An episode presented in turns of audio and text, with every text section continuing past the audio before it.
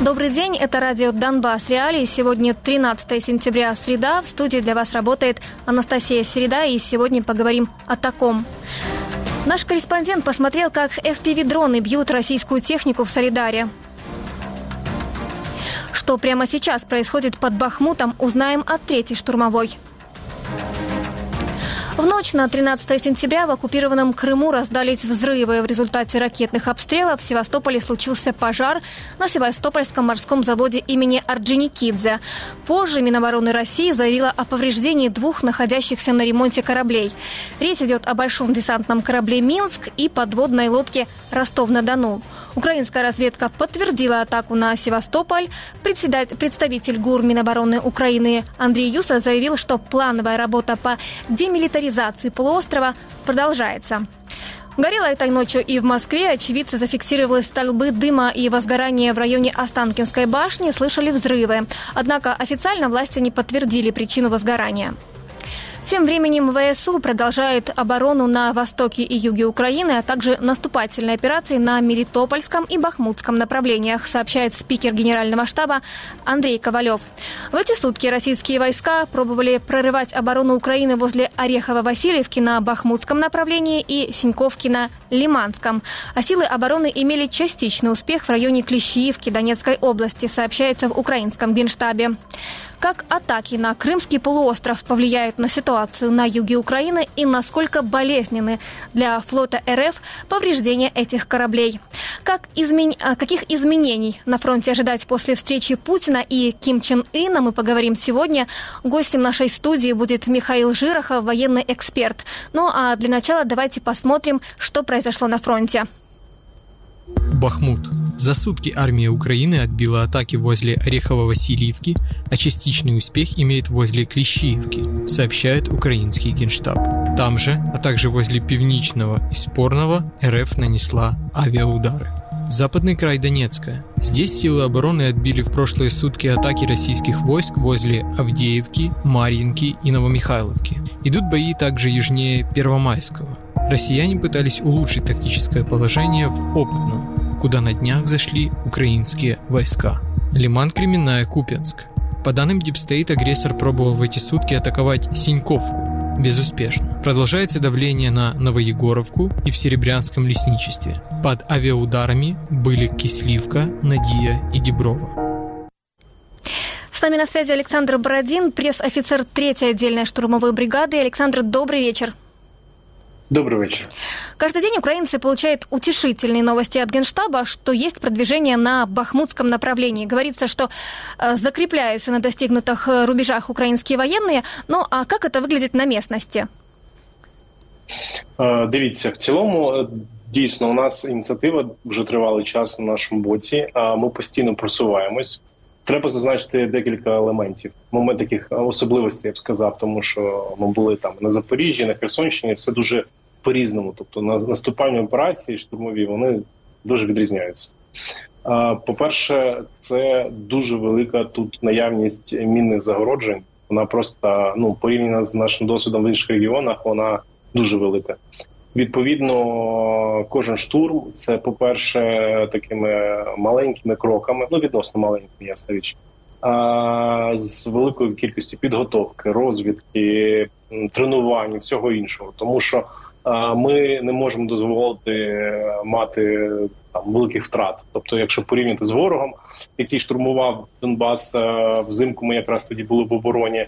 Вони розміновували фактично піхотою. А наші мінні загородження ми ж намагаємось максимально зберегти життя бійців. Відповідно, для цього треба отаки, отакими маленькими кроками, кроками. Але у нас в цілому все вдається. Єдине, що вже ж ворог намагається відбити звільнені позиції, але наразі у нього нічого такого не вийшло.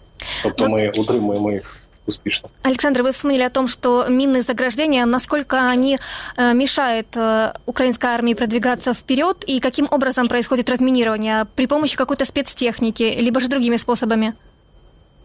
Е, ну, Дивіться, я не можу казати в принципі всі інструментарії. Так, це і як і робота саперів, і робота техніки, це сукупність факторів, і розвідка, до речі, теж дуже сильно впливає.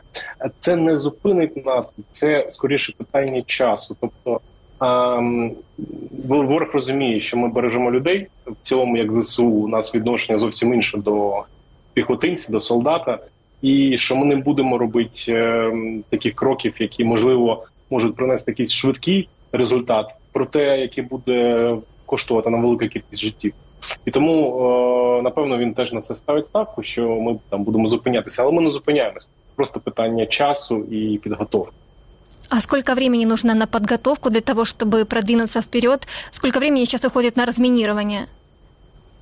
Ну, скажімо так, е, тут е, на один штурмовий день потрібно там від двох-трьох, а інколи п'ять діб підготовки всіх, скажімо так, підготовчих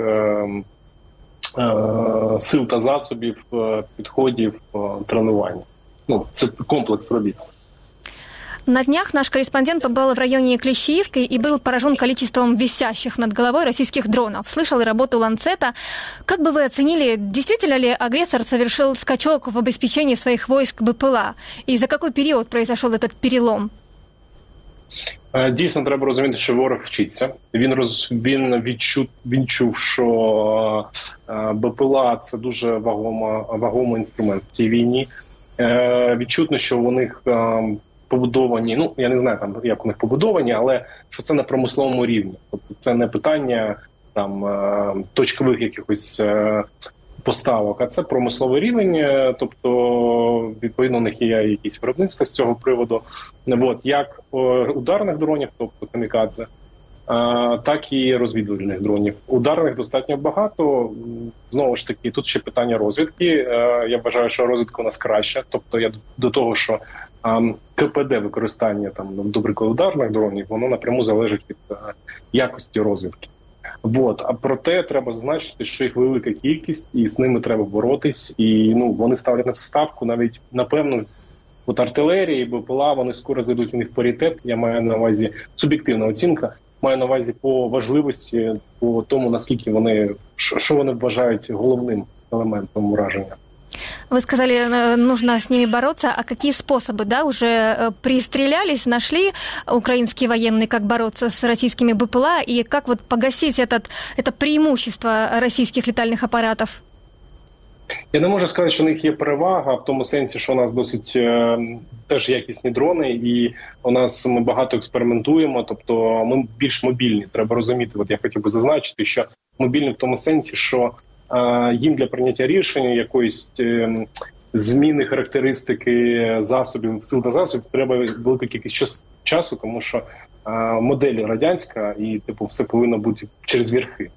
Грубо кажучи, а у нас же ж така модель, що молодші командири можуть багато що приймати рішення, і так само от якісь елементи е, допрацювання модернізації вони теж е, досить гнучкі.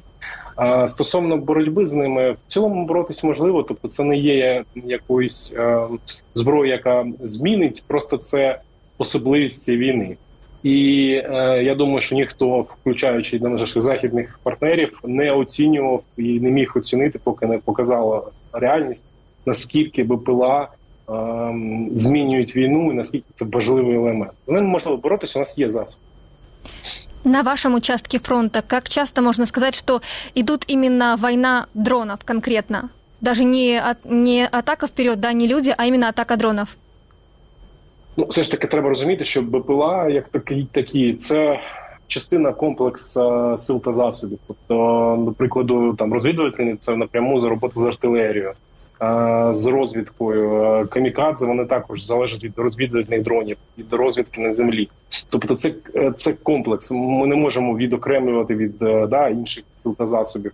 Але дійсно е, у них розвернуті явно такі штаби, чи як їх коротко сказати, пункти, по які в яких вони контролюють. Е, до речі, ми ем, успішно уражаємо, коли знаходимо їх. Вот. Але в них їх достатньо багато, і вони е, працюють щоденно і вночі, і вдень. Тобто, в якомусь, скажімо так, е, війна прогресу. Тобто, хто краще зможе адаптуватись під цей новий підхід війни, хто краще сили та засоби зможе зробити, модернізувати, вчасно це зробити, вчасно виготовити, вчасно задіяти. Я так понимаю, что Украина, обойдя все бюрократические моменты, в этом э, имеет выигрышную позицию. Так, ну я от вже казав, е, тут головна позиція у нас в тому, що мобільність і швидкість прийняття рішень. Тобто, після кожної там застосування штурмів ми намагаємося аналізувати е, те, як ми їх використовували, які були переваги, які можливо були помилки, е, щоб надалі їх змінити. Росіяни в даному випадку вони більш заскорузлі. У них немає можливості швидко змінювати і методи, і тактику, і ведення. Тобто, в цьому наша першу перевага. Ну і я вже ж в людях. що те, що зробив там волонтерська спільнота, те, що зробила цілому народ і робить е, наразі, це ну це щось неймовірне. Це теж такий елемент війни, який я впевнений, росіяни взагалі не очікували. Один із основних елементів, який для них був неочікуваний. Еще одну тему, которую хочу с вами обсудить, это бахмутское направление. Постоянно появляются новости о том, что э, россияне пытаются атаковать на бахмутском направлении. Если опираться на сводку Кинштаба, то там фигурируют э, такие э, названия, как Орехово-Васильевка, Курдюмовка. Каковы их цели там сейчас? Что вообще, э, э, что, вообще, если говорить о том, э, э, и что пол Бахмута уже находится в кругу э, украинских позиций, как влияет э, на безопасность российских подразделений ситуация в городе? Е, ну, скажімо так, е, дійсно відчутно, що їм дуже важливо отримати місто. А для отримання міста це ясна річ утримання флангів, тому що немає сенсу отримати місто, якщо фланги будуть зруйновані. А, Тобто, це рішення явно побудовано на самому високому політичному рівні, тому що Вони сюди стягують там і техніку. Ми за цей період е, штурмів знищили багато там таких танків, як Т-90М, які до цього вони дуже берегли, коли в наступ пішли. А зараз вони їх кидають і і відповідно їх знищують. Я до того, що це дуже цінна техніка, яку вони бережуть. Відповідно, і та техніка, і інші зразки цінної техніки, якої не так багато у них. А, Ну відчутно, що вони окремим видом мистецтва, крім штурмів, це є закріплення. І тому, що вони постійно намагаються контратакувати, і для них Бахмут дуже важливий. Хоча ми не здивовані, тому що ми, коли були в обороні, таку кількість е, живу ну особового складу і е, сил та засобів, які вони поклали, коли намагались штурмувати, штурмували взимку Бахмут, я маю на увазі Вагнер, і дотичним з ним поряд е, бригади це щось неймовірне. Тобто я не буду казати про численність. Я думаю, це краще сказати генштаб, але навіть ви самі знаєте, і наші партнери казали, що це е, велика кількість нулів особового складу, щонайменше. І стільки, скільки вони поклали на Бахмут, я навіть не знаю на що вони стільки поклали ще людей. Тому їм це важливо. То есть, по сути дела, принципа. И последний к вам вопрос. Часто говорят, что гражданские деморализированы, да, или у них закончились деньги на донаты. Вы как-то на себе это чувствуете? Ну и вообще, что бы хотели сказать украинцам, те, которые сейчас в тылу? Е, дивіться, треба розуміти, що війна це на на даному випадку це війна впертості і характеру. І хотілося б, коли штурмують, е, коли ми штурмуємо, ми штурмуємо вже не на тиждень, на місяці більше. Це впертість характер, професіоналізм, ясна річ. Ну я зараз кажу про обнові об'єднавчі якісь риси, які є і з цивільним населенням. Дуже важливо, щоб цивільне населення розуміло, що нам треба. А, бути всередині мобілізованими. Тобто, якщо ти знаходишся в цивільному просторі, ти повинен бути мобілізований всередині, відчувати і розуміти, що в країні війна, відчувати по справжньому, не просто що вона десь вона знаходиться поряд і тут, і максимально працювати на те, щоб ми перемогли. Тому що саме от така внутрішня мобілізація, саме характер і розуміння, що ні, ми вперті, ми точно дійдемо до своєї мети, а ми дійдемо. Просто питання, що чим більше будуть залучені цивільні, тим менше буде це напряму корелюється, наприклад, втратами, тому що чим більше вони зможуть нам, наприклад, поставляти, волонтерити, тим це зменшує кількість втрат і жертв серед е, е, людей, які прийшли в ЗСУ. Тому ця кореляція е, повинна розуміти кожна доросла людина. Діти тут розуміють це, а що говорить про дорослих. Спасибо, Александр, что нашли время включиться нам эфир. Александр Бородин, пресс-офицер 3-й отдельной штурмовой бригады, был с нами на связи. Мы идем дальше. FPV-дроны стали неотъемлемой частью войны. Марьян Кушнир смог посмотреть, как они работают под Солидаром. Ежедневно с помощью этих птичек пилоты обезвреживают технику и предотвращают продвижение российских войск. Более того, военные организовали полевую лабораторию, где методом эксперимента изобретают новые способы применения дронов. Военные 108-го отдельного горно-штурмового батальона рассказали и показали все это Марьяну. Мы сейчас покажем фрагмент, а на канале Радио Свобода Украина вы можете найти 15-минутный фильм с позиций. Ну, типа, да. Типа. Вы броню выполняете?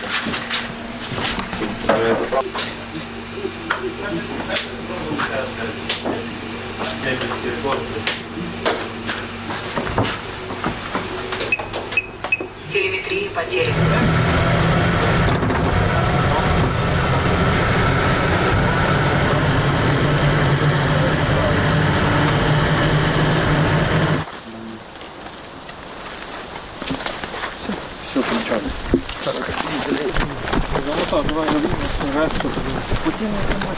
Зараз йдемо на позиції пілотів ПВ. Будемо розкладати повністю все обладнання, шукати цілі і відпрацьовувати по них. Скоріше за все, якщо зараз попадеться якась гарна ціль, то будемо запускати ці прекрасні дрони. Ну, в залежності від цілі з якимось боєприпасом. І старатися попасти в ціль.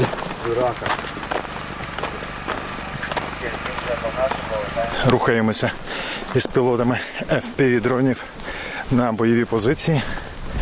Нині пілоти 10-ї окремої гірсько-штурмової бригади застосовуватимуть це озброєння по позиціях російської армії.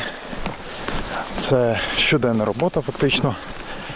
І це вже переросло в якийсь новий етап війни, коли в повітрі більше домінують дрони і щоразу військові шукають нові шляхи для того, аби знаходити цілі і застосовувати різні типи боєприпасів на різну дальність з різними складнощами.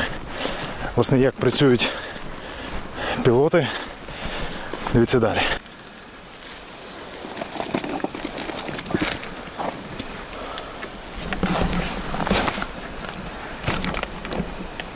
З у Берестово їде техніка. Я прийняв. Прийняв, плюс. Що, що, про що їде? З Ниркови на Бересту їдете. О, от так буде. Плюс ще одна техніка з Ниркового напрямку Берестового. Як прийняв прийом. Плюс, плюс, дай нам 15 маленьких.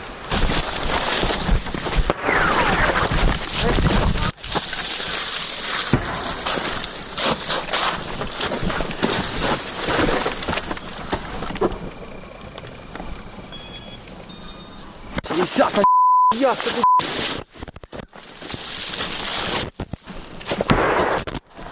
пожаловать. Проверь тумблеры.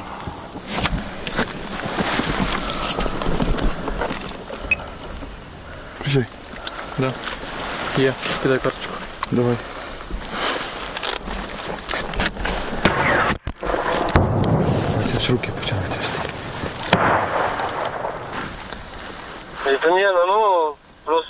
Десь ти подивишся, відки так працює.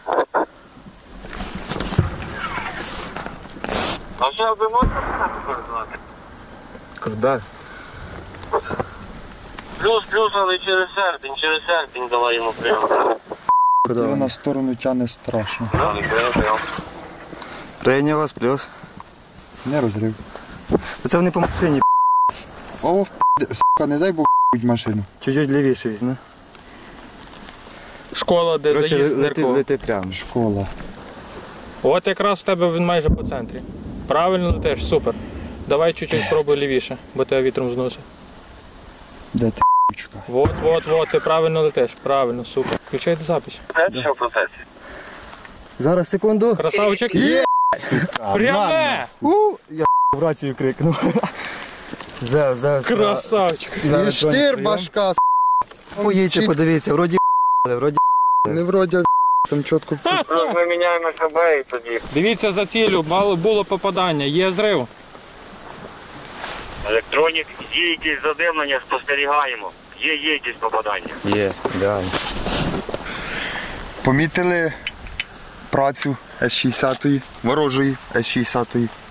І надіюсь, ми її ліквідували. Ну, по крайній мірі, попадання було, то я думаю, вона лиш вже доїхала лише машина. С-60, на жаль, вже немає. Ще помітили, вже хотіли другий раз до, на добивку, але не знайшли саму С-60, саму машину, то знайшли Жигулик. І Жигулик знищили. Тепер Жигулик вже їхати не буде. Складно так управляти під час того, як обстрілюють позиції. Ні, мені якось це не заважає, в принципі. Добре, що не по нам. Больна якась. бля.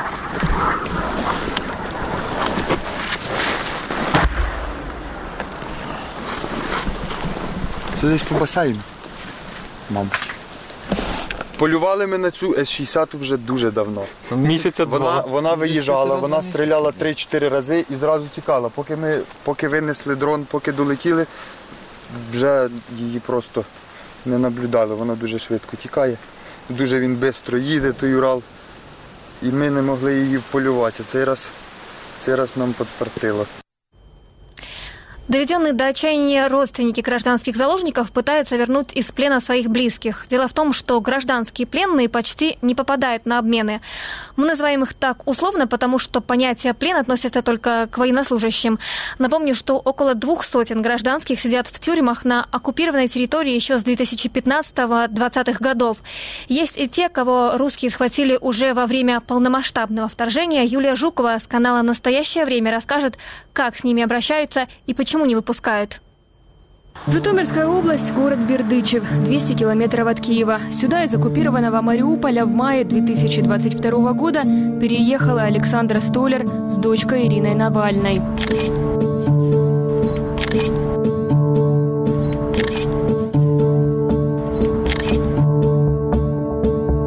С собой вывезли бельгийскую овчарку Деви, а здесь уже к ним прибилась еще одна собака. Ее назвали Маней.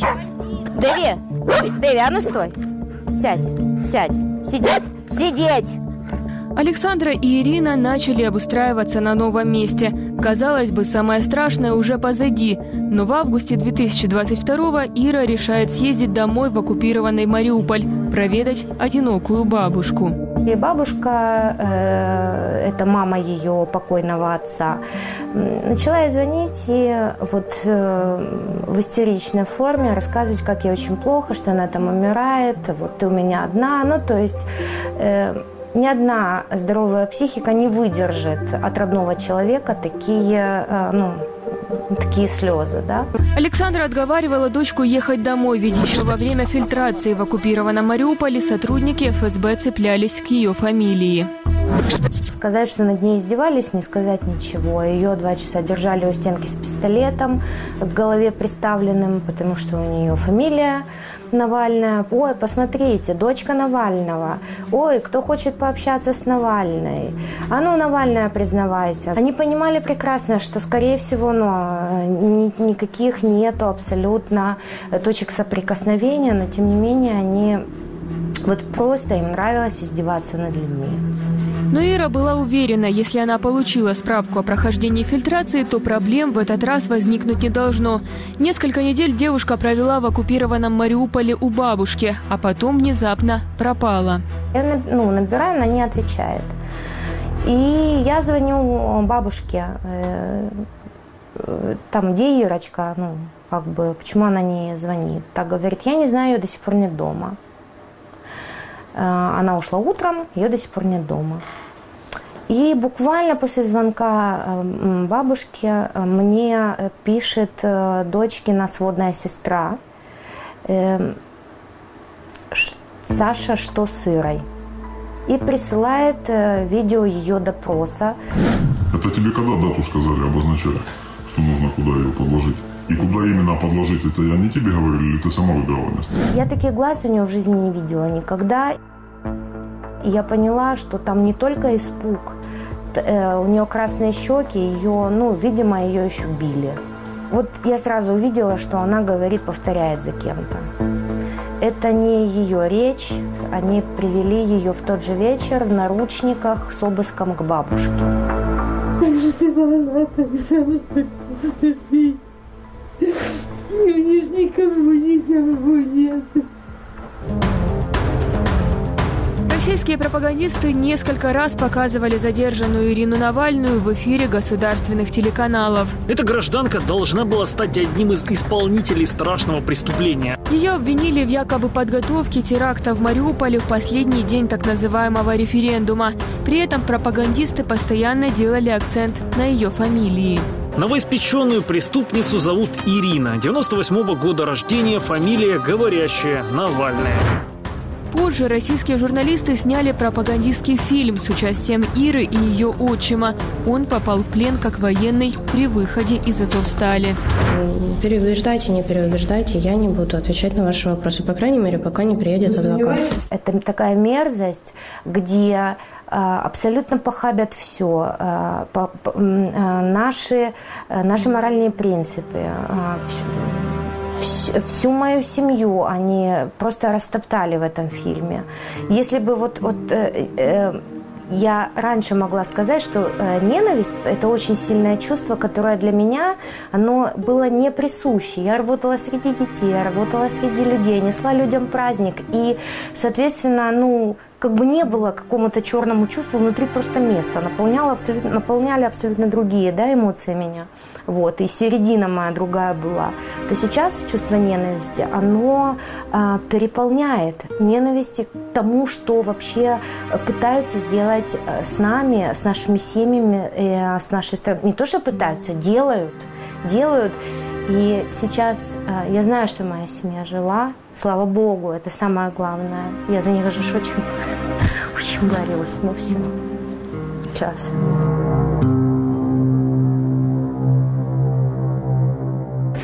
С момента задержания Ирины Навальной прошел почти год. Ее содержат в Донецком СИЗО. Они каждые два месяца продлевают ей меру пресечения. Ни одного судебного заседания не было. Ей даже не предъявлено обвинение официально. Бабушка Иры за это время смогла два раза попасть к ней на свидание. Александра через нее передала дочке письмо. Ира написала маме ответ. Мамулечка, привет. Я тебя очень люблю. У меня все хорошо. Голова болит редко. Я задавала вопрос.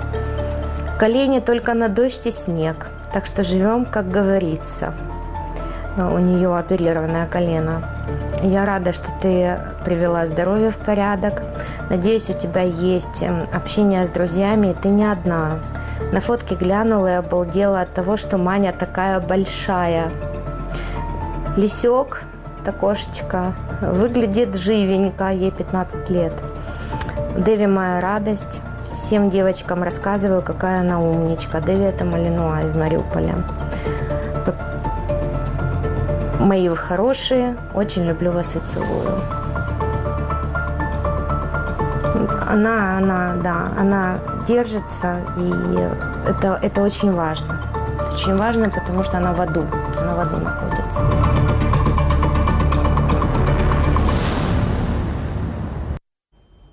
Я напомню, что вы можете звонить и писать нам в эфир. Напомню, номер телефона звонки принимаем по номеру телефона 0800 300 403.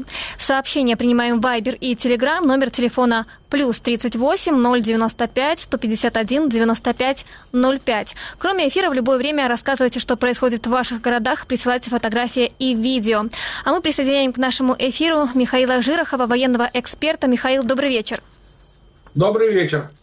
Давайте начнем с вами с темы фронта. Украинские военные опубликовали первое видео из Клещеевки. То есть вот они уже прямо в этом селе. Э, Давайте с вами посмотрим. Це ми отут ідемо, отут ідемо, а тут є флаг Вагнера.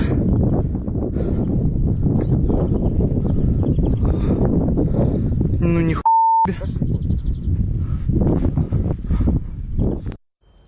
Э, Давайте начнем с того, что какие трудности на этом участке фронта?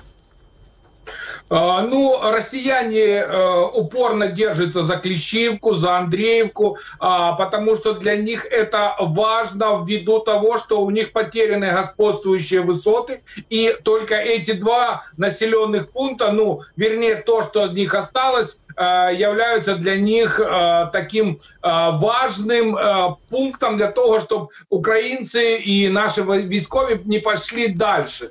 Поэтому э, туда постоянно перекидываются резервы, и, ну, как минимум последние ну, 3-4 месяца бои идут э, в этих населенных пунктах. На сегодня Клещеевка на 90% контролируется нашими военными.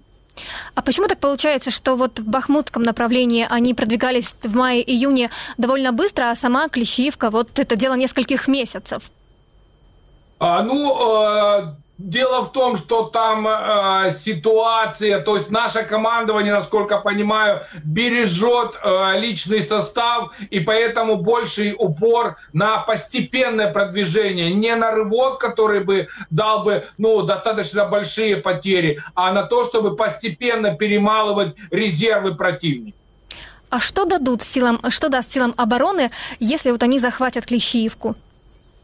Ну, если освободят Клещиевку, то дальше идет выход на трассу, трассу, которая идет э, из Бахмута э, вглубь Луганской области, и она полностью перекроет, ну, один из э, линий снабжения э, той группировки российских войск, которая сейчас находится в Бахмуте. А вы видите, в принципе, смысл в продолжении наступательных действий под Бахмутом сейчас? А, а как минимум это сдерживание противника э, и его, э, его резервов, потому что эти резервы из Бахмута, они могут сейчас оказаться и а, в Херсонской области, и в Запорожской, и поэтому здесь это ну, крайне необходимо, и, ну, хотя это очень и очень тяжело. А как считаете, критика западная о том, что говорят, может быть, лучше перебросили э, командование говорит о том, что зря, мол, украинское командование тратит силы на бахмутском направлении. Вот как раз вы говорите, можно заниматься югом, да, тоже запорожским направлением. А, ну, давайте сразу расставим точки над «и». Как правило, все эти западные эксперты – это люди, которые не, неофициально, они свою точку зрения. Официально э, западные генералы э, э ничего э, про тактику и стратегию украинской армии не говорят. Это все экс командующие, экс-генералы, которые, ну, я с полной ответственностью могу сказать, они достаточно плохо понимают ситуацию на фронте э, в силу языкового барьера, в силу э, разных обстоятельств, потому что они пользуются только официальными источниками. Поэтому, ну, я бы не стал э, говорить, что это точка зрения Запада в целом. Это точка зрения отдельно взятых людей. А, и э, ситуация такова, что как только на одном из направлений мы э, перестанем наступать, то э, россияне вполне могут использовать для контрнаступления. Поэтому э, мы вынуждены э, освобождать Клещеевку, э, наступать в Андреевке, Берховке, потому что э, в остальном тогда можем оказаться Э, ну, в гораздо худшем положении, чем сейчас. А если говорить уже по югу Запорожской области, там у ВСУ есть постоянное, хоть небольшое, но продвижение. Работина, да, и вот на окраинах уже идут э, бои возле Новопрокоповки. Во многих прогнозах говорится, что э, основной колоссальной будет битва за Токмак. Но она будет очень-очень трудной. В чем будет эта трудность и, как считаете, какими методами и силами Россия будет пытаться его удержать? А, ну, тут можно говорить о том, что наше командование пытается избежать уличных боев в Токмаке. Поэтому продвижение идет таким образом, чтобы обрезать коммуникации, и россияне сами отошли. Ну, условно говоря, э, сделать э, то же самое, что сделали в Херсоне в прошлом году. Поэтому и продвижение идет достаточно сложно, и э, поэтому же э, я не думаю, что именно за Токмак, и именно в самом Токмаке будут, э, будут какие-то бои. Как только продвижение э, ЗСУ будет достаточно серьезным, чтобы российские генералы поняли, что они могут оказаться в огневом э, мешке, в полуокружении, тогда они начнут сами отходить. Хотя Токмак, очевидно, что это одна из целей осенней операции – хотя летняя операция, но теперь уже осенний плавно перетек, перетекшая. Но пока, пока таких э, стратегических э, успехов пока нет. А вы согласны с мнением или же наоборот не согласны? Вот говорят, что если э, ВСУ дойдут до Токмака, там будут основные битвы, то после того, как Токмак пройдут, далее уже э, оборона России посыпется до самого моря.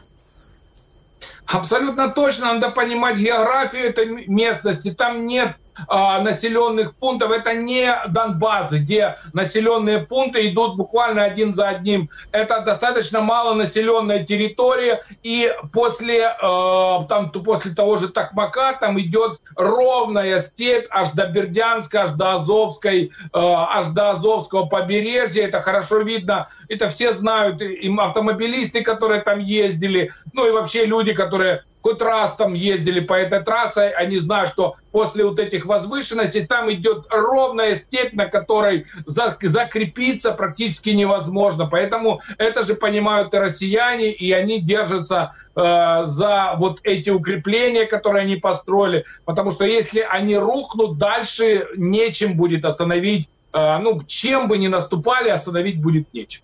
А насколько сейчас реальная задача и сроки дойти э, ВСУ до Токмака? Ну, к сожалению, тут не, нельзя каких-нибудь даже осторожных прогнозов делать, потому что ну, ситуация меняется достаточно быстро. А, и, ну, к сожалению, россияне выстроили такую достаточно грамотную оборону, которую ну, очень сложно прорвать, поэтому никаких даже осторожных прогнозов я бы делать не стал. Еще одна важная тема, которую хочу сегодня с вами обсудить, это, конечно же, взрывы в Севастополе. По словам представителей российского оборонного ведомства, для атаки на Севастополь использовались 10 крылатых ракет, а также 3 надводных беспилотника. Вопрос, как считаете, как российское ПВО умудрилось пропустить или вовремя не отреагировать на ракетную угрозу, учитывая, что это не первая а, атака, да, и у них есть возможность сбивать крылатые ракеты? А, ну, смотрите, это очень продуманная и дальняя операция с дальним прицелом. Если проанализировать события последних дней, то можно понять, что это звенья одной цепи. Сначала были взяты под контроль вышки Бойко, и там уничтожена радиолокационная станция Нева, которая э, контролировала определенную часть э, акватории Черного моря. Потом где-то недели две назад была уничтожена радиолокационная станция на мысе Тахнакут, которая контролировала свою часть территории Азовского побе... Э, Черноморского побережья. Поэтому, когда выходили на рубеж атаки бомбардировщики Су-24 с ракетами, они, их э, российское ПЛО просто не видело. А если они не видели, то время реакции было, э, было гораздо меньше, чем, чем если бы они их контролировали. Ну и потом, э, по некоторым данным, я не буду говорить, что они официальные, по неофициальным данным, не все 10 ракет были крылатые. Использовались также переделанные ракеты С-200, которые ну, служили такими себе приманками. По ним отработала российская ПВО, оно не успело перезарядиться, и в эту брешь вошли крылатые ракеты. Понимаете, 10 ракет использовать э, для удара по одной цели, ну, мы, мы не можем, мы не настолько много у нас ракет, их передавали буквально э, считанные десятки, их уже много использовано, поэтому тактика была очень, ну, очень, эта операция очень красивая в исполнении, она войдет, я думаю, во все учебники военной истории. А как считаете, почему э, армия России перестала скрывать свои потери по технике. Если вспомнить, перед этим были повреждения российско-десантного корабля в Ново- Новороссийске, э, Оленегорского горняка, да, теперь вот они не отрицают о том, что у них поврежден десантный корабль Минск и подводная лодка Ростов-на-Дону. Это какая-то хитрость, какая-то уловка или просто решили, что нет смысла скрывать? А, Нет, слишком быстро было выложены все фото и видео, и э, любое было бы, ну, официальное сообщение, оно бы перекрывалось бы, ну, любым видео, которое легко идентифицировать, где находились конкретные суда и куда попали ракеты. Поэтому, ну, они не увидели в этом смысла. Если бы э, было бы какое-то информационное э, такое блокада, и этих, этих фото и видео не было, я думаю, что мы бы увидели, что все 10 ракет сбили, побиты стекла за- заводе, и все хорошо, и все отлично. К тому же э, корабли достаточно большая цель, и, ну, буквально там выложены спутниковые э, фо- фото там со стороны западных, наших западных партнеров, они бы сразу бы говорили о том, что это откровенная ложь. На такие вещи россияне, ну, не ведутся, к сожалению, хотя было бы интересно. Вот сейчас показывают спутниковые снимки, как раз э, сделанные в Севастополе, и эксперты оценивают, что, судя по повреждениям, которые есть на и десантном корабле, и подводной лодке, они, скорее всего, либо в принципе непригодны к использованию, либо выпадут из строя на большой срок. А Насколько для российского флота это большие потери? А, Ну, во-первых, э, подводная лодка Ростов-на-Дону – это носитель калибров, то есть минус один носитель калибров. А, во-вторых, э, десантные силы Российской Федерации понесли колоссальные потери. Мы э, всегда вспоминаем Бердянск 22 года, где было потоплен как минимум один десантный корабль, а два получили повреждения. А, вспоминаем Оленегорца а, и теперь Минск минус. И значит, теперь возможности по снабжению, например, приморской группировки, если понадобится, они у них минимальные. Я уже не говорю за какие-то мифический морской десант возле Одессы. Для этого просто нет ни сил, ни засобов полностью. И а, кроме того, а, пополнения Черноморского флота из-за закрытого Босфора просто нет. И любая потеря любой боевой единицы, это для россиян очень и очень чувствительно. Э, Я сейчас попрошу еще раз показать вот эти кадры, там, где показывают со спутников снимки поврежденных э, кораблей. И смотрите, судя по серьезной пробоине в левый э, борт, получается таким образом, что ну, крылатая ракета прям под углом входит в машинное отделение. И если я правильно поняла, то восстановлению эти судна не подлежат. Абсолютно точно, судя по этим фото, э, восстановлению эти корабли э, не подлежат и только на списание. Естественно, что россияне там могут какое-то время еще рассказывать, что они их будут пытаться отремонтировать, но в нынешних условиях, скорее всего, это невозможно. Российские СМИ предполагают, что удары наносились британскими, э, британскими ракетами э, Шторм Shadow. Как считаете, у них действительно хватает дальности, там э, около 300 километров, да, чтобы попасть в эти плавательные объекты? Либо же А. использовали что-то еще? А вы же понимаете, что 300 километров это после пуска с носителя. То есть, э, чем дальше это идет Су-24, тем больше будет дальность. Э, Я говорил, что э, вся операция ГУР была направлена на то, чтобы э, Су-24 смогли подойти как можно ближе необнаруженными.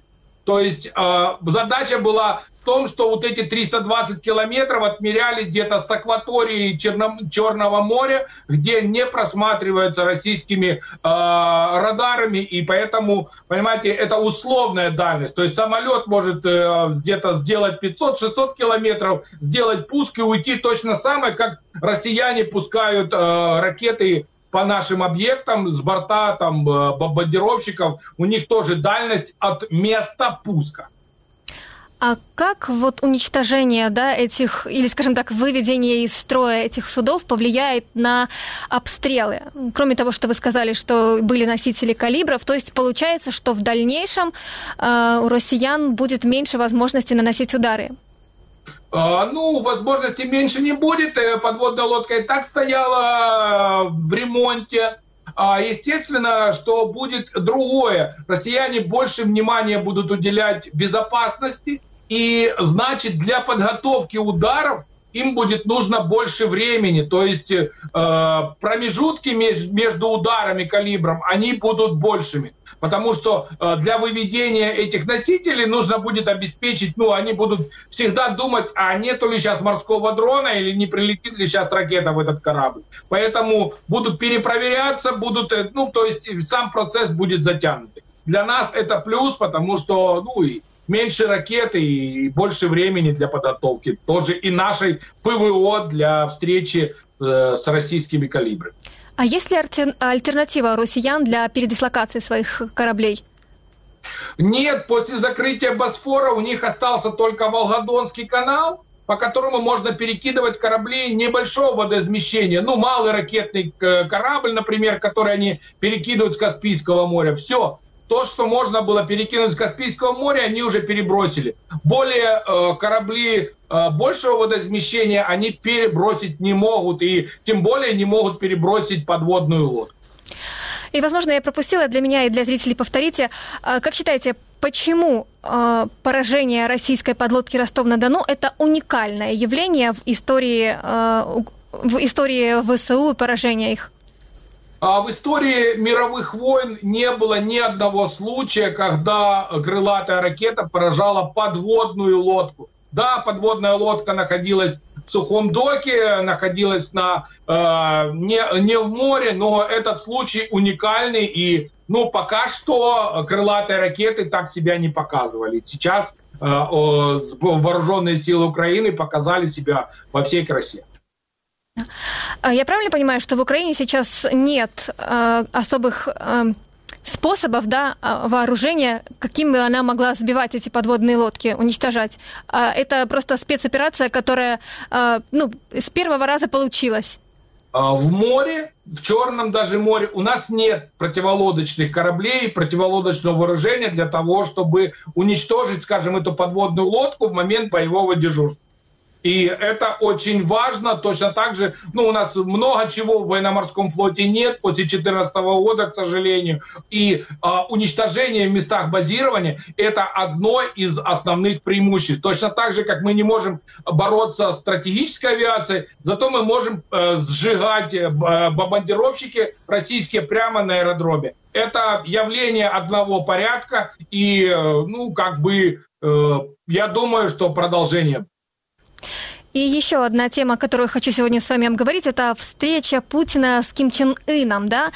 Во время встречи северокорейский лидер заявил, что для КНДР первым э, приоритетом является отношения с РФ и заявил, что Северная Корея, цитирую, всегда поддерживала все решения президента Путина и правительства России. Давайте послушаем, что он сказал. Сейчас Россия поднялась для защиты своего суверенитета и своей безопасности, и сейчас мы хотим и дальше развивать отношения. Мы всегда поддерживали и поддерживаем решение президента Путина, а также решение правительства России. Насколько такое сотрудничество повлияет на события на фронте? А, к сожалению, если э, будут достигнуты реальные договоренности, то э, Россия получит доступ э, к неограниченному количеству боеприпасов советского образца, и это только затянет войну. Потому что Корея не воевала с 1953 года, зато заполняла свои склады артиллерийскими снарядами, минометными минами, ракетами, ну, советского образца, которые они могут начать передавать, э, передавать России, но взамен за э, современные технологии, прежде всего ракетные и ядерные. Э, сам Путин говорит о том, что это будут решаться вопросы экономического взаимодействия, гуманитарного характера, цитирую, да, ситуация в регионе. Э, но на самом деле э, все, вся мировая пресса говорит о том, что будет просить оружие. Это оружие, как вы сказали, будет советского образца, но тем не менее его количество, если действительно дойдет до фронта, какие временные рамки ставите, когда оно может дойти в Россию? А, ну, временные рамки э, будут зависеть от ситуации на фронте. Потому что у России э, есть и трансип, и они могут перебрасывать там с условного Владивостока э, поездом. А если ситуация на фронте для них будет катастрофическая, они могут задействовать и э, военно-транспортную авиацию. и тогда эти боеприпасы окажутся на фронте достаточно быстро. Для нас это будет, ну, и для западных союзников будет крайне неприятным сюрпризом. И, э, ну, война затянется, это однозначно. Но понимание есть другое. Э, Северная Корея – это сателлит Китая, и без разрешения Китая Север, и Северная Корея не делает ничего. Вся экономика Северной Кореи, она завязана на Китай. И такие резкие шаги, как передача вооружения, они однозначно согласованы с Китаем.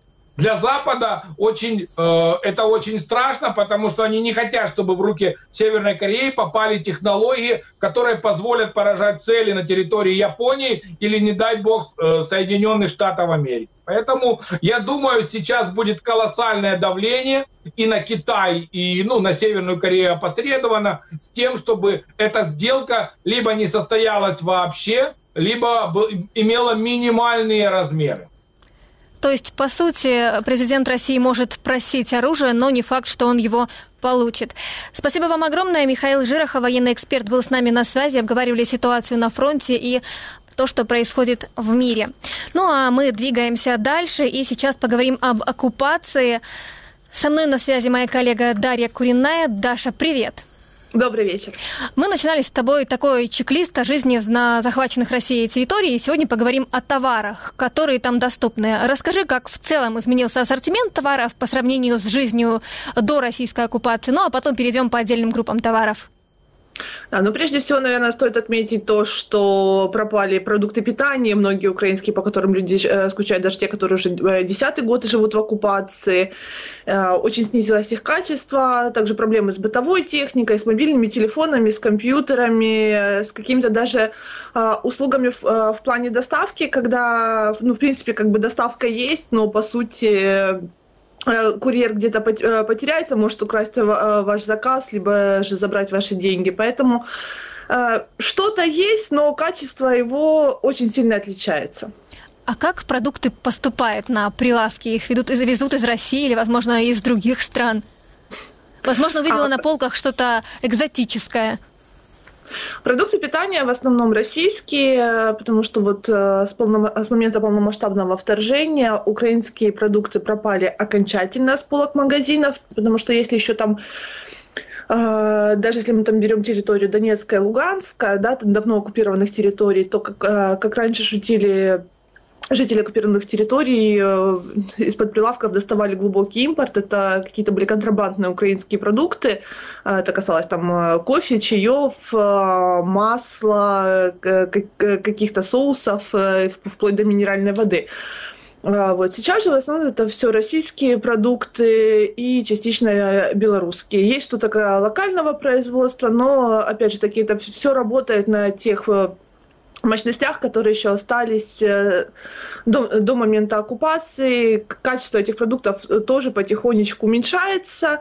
А, очень много нареканий у людей именно на качество э, и на цены, потому что цены очень сильно взлетели, и если там даже сравнивая с соседними российскими регионами, то вот на, на оккупированных территориях Донецкой и Луганской областей цены на порядок выше. Это касается не только продуктов питания, это, в принципе, касается там э, и топлива, и каких-то услуг связи. И поэтому люди ну, очень сильно недовольны, потому что там для сравнения хотя бы там килограмм свинины сейчас стоит 400 э, рублей, не каждому этого по карману э, обеспечить себя мясом.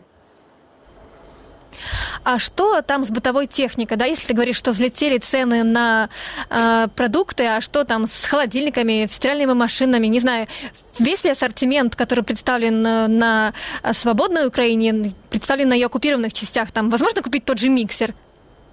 А, купить все возможно, но опять же таки это будет либо же э, дешевая версия китайской сборки, причем будет, не та китайская продукция, которая идет на мировой рынок, э, даже там, те же товары с Алиэкспресса, это то, что экспортируется в, э, Россию, какой-то удешевленный вариант, либо же это будет что-то по китайской технологии, но российской сборки опять же таки, не, не очень хорошего качества, но по цене хорошей европейской техники. Купить можно все, что угодно, как часто там хвастаются так называемые э, блогеры ДНР и ЛНР, что вот магазины забиты, есть куча всего, но тем не менее это, это куча всего, недолговечно, она стоит дорого. Э, купить вы себе холодильник можете, но не факт, что он там у вас прослужит э, как каких-нибудь 10-20 лет, и вам не придется его менять в течение э, года-двух. Такая же проблема, в принципе, не только с бытовой техникой, но там те же мобильные телефоны, да, многие марки попали под санкции, и продаются просто, просто их э, настолько плохо сделанные копии, ну, которые выдаются за оригиналы. Очень часто там сейчас э, подделки айфонов э, за 28 тысяч рублей, которые выдаются как там за, э, за оригинал 14 версии, к тому же 15 вчера вышла. Но, тем не менее, в отсутствие выбора и возможности куда-то выехать теперь за, за другими товарами, ну, людям приходится пользоваться тем, что есть. Ну, если с техникой здесь еще можно пользоваться от 5 до 10 лет, то с одеждой так не походишь. А кто обшивает Донецк и Луганск? Если очень сильно повезет, а, то люди могут купить себе вещи турецкого производства. Но дальше будет Китай. Естественно, есть какие-то локальные производители, небольшие ателье, э, которые обшивают э, местные магазины. Но в основном то, тот же Китай, белорусский трикотаж, э, кстати, представлен, но тоже нет такого восторга, как раньше делала пропаганда в качестве белорусских товаров. Вот, и поэтому в основном продается что-то такое не очень качественное, и люди у кого там еще есть возможность выезжать в Россию, они просто по тем остаткам брендовых магазинов, которые еще работают в России, не попали по санкции, не вышли с рынка, э, делаются закупки, и потом это все продается через интернет каким-то каким образом, э, и создается такая себе э, версия интернет-торговли, но с очень ограниченным доступом к самим же товарам. А работают там э, маркетплейсы? Как люди выходят из ситуации и что говорят о качестве?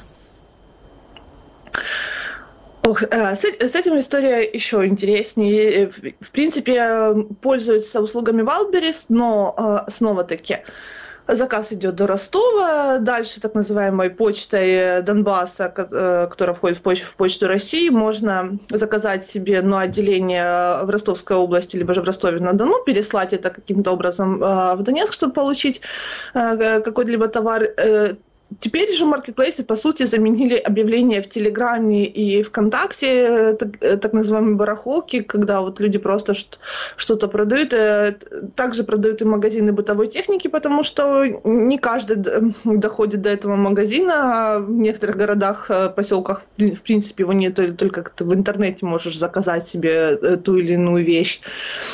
Поэтому теперь такая очень странная э, версия. Это, э, даже с того же Алиэкспресса можно заказать только вот до определенного города. И там, Я так понимаю, что до пошать. российского города по почте до... России, а после нужно ехать туда и забирать. Да, либо Ростов, либо Таганрог, откуда идет переадресация уже так называемой почтой Донбасса в, в другие города э, в оккупации.